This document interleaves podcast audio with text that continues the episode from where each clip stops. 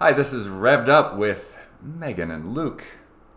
It's our podcast. It's our podcast. It's very exciting. We're going to talk about a whole bunch of stuff, Meghan. What are we going to talk about?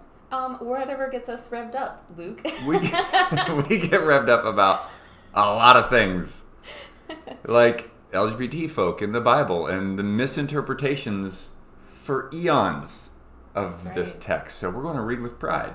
yeah, yeah. If you missed um, our class from last year about reading the different clobber verses um, used against queer people in the Bible and how to defang and remove the uh, hatred from those verses, then guess what? You're going to get to get caught up on this podcast.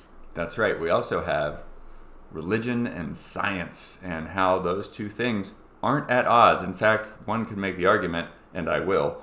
Religion invented science. It was a church project, and it still should be. So that's what we're getting revved up here on Revved Up with Meghan and Luke this fall. Hope you'll check it out.